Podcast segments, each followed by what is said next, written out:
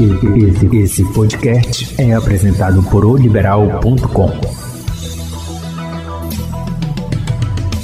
O que aconteceu durante a pandemia que fez com que nós alcançássemos esses rankings horríveis de ganho de peso acima da média global é que a gente se isolou por uma necessidade da pandemia, que é muito importante esse isolamento social, mas quando você se isola e não vive no olhar da sociedade, que ninguém está vendo o que você está consumindo, é como se você tivesse é, um aval e uma liberdade que antes você não tinha. Você comia na frente de outras pessoas. Olá, muito bem-vindo ao Hora do Rush, podcast do portal liberal.com. Nesse nosso bate-papo, vamos abordar assuntos variados: economia, política, esporte, cidades e muito mais. Eu sou o Celso Freire e vou sempre contar com a participação de um ou mais convidados especiais nesse podcast Hora do Rush. A pesquisa Diet Health Under Covid-19, feita pelo Instituto Ipsos em 30 países, mostra que o Brasil é o país em que a população mais engordou durante a pandemia. 52% dos brasileiros tiveram aumento de peso desde o início da disseminação da Covid-19, enquanto a média mundial foi de 31%. Os brasileiros engordaram cerca de 6,5 kg também acima da média mundial, que foi de 6,100 gramas. Para falar sobre o assunto, eu converso com a nutricionista do Centro de Tratamento Oncológico, Kelly Oliveira. A pesquisa aponta que o ganho de peso no Brasil foi muito maior do que a média global. Como explicar essa diferença, doutora, tão grande? A população engordou porque ainda continua comendo errado? O brasileiro ele já tem esse hábito inadequado de consumo de comidas muito calóricas, com percentual de gordura muito grande, as comidas industrializadas, prontas para consumo, os ultraprocessados. Isso já é um perfil é, de consumo alimentar do brasileiro, haja vista que nós temos mais da metade da população acima é, do peso numa categoria de obesidade. Então, o que aconteceu durante a pandemia que fez com que nós alcançássemos esses rankings horríveis de ganho de peso acima da média global é que a gente se isolou por uma necessidade da pandemia, que é muito importante esse isolamento social, mas quando você se isola e não vive no olhar da sociedade, que ninguém está vendo o que você está consumindo, é como se você tivesse é, um aval e uma liberdade que antes você não tinha. Você comia na frente de outras pessoas, querendo ou não, a sociedade julga o volume do prato, o estilo de comida que você come, a roupa que você usa, o peso que você tem, isso tudo é muito julgado. Então, quando a gente se isolou, a gente deu liberdade para consumir é, o que no fundo, no fundo a gente queria. É, quando você tem esse estilo de vida inadequado, então você come hambúrguer no, no, almoço, batata frita no jantar, uma pizza fria no café da manhã. Isso deu uma liberdade nunca antes vista, porque você não tinha hora, você não, não, não tem o compromisso, você não precisa da disciplina, você não tem ninguém olhando. Doutora, o que é considerado obesidade? Bom, a obesidade ela está muito além do que é, se vê no espelho ou do que se mede na balança. É, segundo a OMS, a obesidade é um excesso de gordura corporal anormal. Nós temos sim uma gordura corporal dentro dos parâmetros da normalidade. Nós não podemos viver sem gordura, nós não podemos viver sem carboidrato, não podemos viver sem proteína. Então, essas estratégias que visam cortar tal coisa da vida de cada indivíduo é, não são artifícios nem estratégias das mais saudáveis. É, então, essa obesidade que traz essa anormalidade no percentual de gordura corporal, ela não apareceu ali da noite para o dia.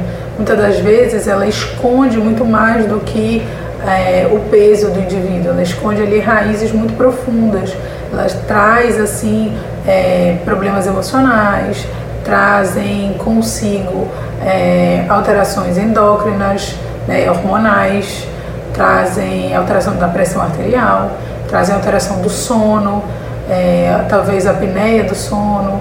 Muitas das vezes a pessoa tem sim fatores genéticos que implicam em gatilhos de resposta daquilo. Existem pessoas que ficam completamente alucinadas quando vem uma vitrine de doces, outra, outras quando vão em, em aniversários e vem é, torta salgada, salgadinhos e não gostam de doce. E existem pessoas sim que não comem esse tipo de comida e ainda estão acima do seu peso corporal. Então a obesidade ela está muito além do que o olho enxerga, muito além dos, dos percentuais e das medidas de números, né? É uma doença crônica que precisa de tratamento multiprofissional. E a obesidade é uma doença, doutora? Para ressaltar, a obesidade ela não é uma doença, sim, porque ela é uma doença, de fácil tratamento. Não é simples tratar a obesidade. Ninguém perde 50, 60 quilos da noite para o dia, até mesmo porque ninguém ganhou esse peso da noite para o dia.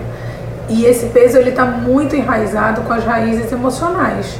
Muitas das vezes, até 90% dos casos de obesidade, eles têm um cunho emocional, uma raiz emocional. Muitas das vezes as pessoas comem para liberar serotonina, porque elas precisam daquela sensação de prazer e elas encontram na comida essa válvula de escape.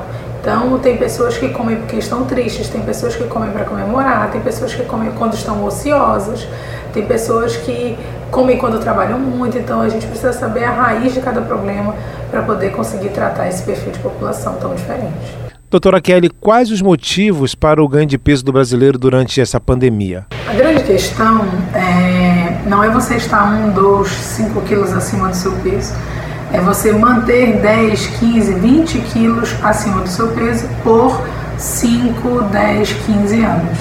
Então, o excesso de peso e excesso de gordura corporal por um longo prazo é, e ainda estimulado por questões emocionais, ansiedade, problemas sociais, é, isso a longo prazo faz com que nós sejamos uma população doente. É, a obesidade ela nunca vem só. É, o excesso de peso traz uma sobrecarga para o sistema orgânico do indivíduo, para o sistema dos seus órgãos funcionantes, o seu sistema imunológico, o seu, a sua, o seu arcabouço ósseo. Então, é, o excesso de peso gera doenças articulares, doenças metabólicas como diabetes, é, hipertensão, doenças cardíacas, a famosa gordura no fígado, que pode sim evoluir para um câncer caso as pessoas não cuidem. É, então, existe uma série de doenças que acompanham a obesidade. Então, a premissa de que existe um obeso saudável não é muito correta, isso é muito difícil de ser empregado, até mesmo porque a saúde não acompanha o excesso de peso na mesma linguagem. Que fatores contribuíram para esse aumento de peso nos brasileiros, doutora? É, as grandes promoções, o aquecimento da economia com o delivery, com as porções e promoções, paguei um e leve dois, isso tudo ajudou demais. É, o consumo desenfreado de é, comidas industrializadas, comidas que a gente chama de junk food, fast food, é, a necessidade que as pessoas tinham de ter isso em casa, porém não a obrigação de fazer. Porque querendo ou não, se a gente não fosse policiar, de segunda a sexta a gente come super bem e no final de semana a gente se liberta dessa obrigação de ser saudável. A gente procurar ah, é só no sábado, é só no domingo, é só no final de semana. Eu não vou fazer exercício no final de semana porque eu me dediquei a semana inteira. Então eu mereço tal coisa no final de semana, uma pizza, um hambúrguer, uma batata frita. Então, quando as pessoas restringem muito esse consumo durante a semana ou por um tempo pré-determinado, dietas que têm data para iniciar e data para acabar, perca tantos quilos em tantos dias, tantos meses, um tratamento, um pacote. Isso, é, essas metas muito rígidas fazem com que as pessoas é, entrem nesse loop de merecimento. Eu me dediquei muito, eu mereço tal coisa. Eu perdi tantos quilos, eu mereço tal coisa. Ah, eu tô, acabei de sair de uma situação grave de saúde, eu mereço tal coisa. Ou eu estou numa situação grave de saúde, eu mereço isso. Então essa questão do merecimento e a barganha através da comida fez com que o Brasil chegasse nesse patamar que nós estamos hoje. Eu estou conversando com a nutricionista do Centro de Tratamento Oncológico, Kelly Oliveira, falando sobre esse ganho de peso do brasileiro durante a pandemia. Doutora, quais as consequências desse aumento de peso durante a pandemia? Bom, nós já tínhamos uma população bem doente quando a pandemia da Covid-19 iniciou. É, nós tínhamos um perfil de obesidade que se alastrava por mais da metade do país.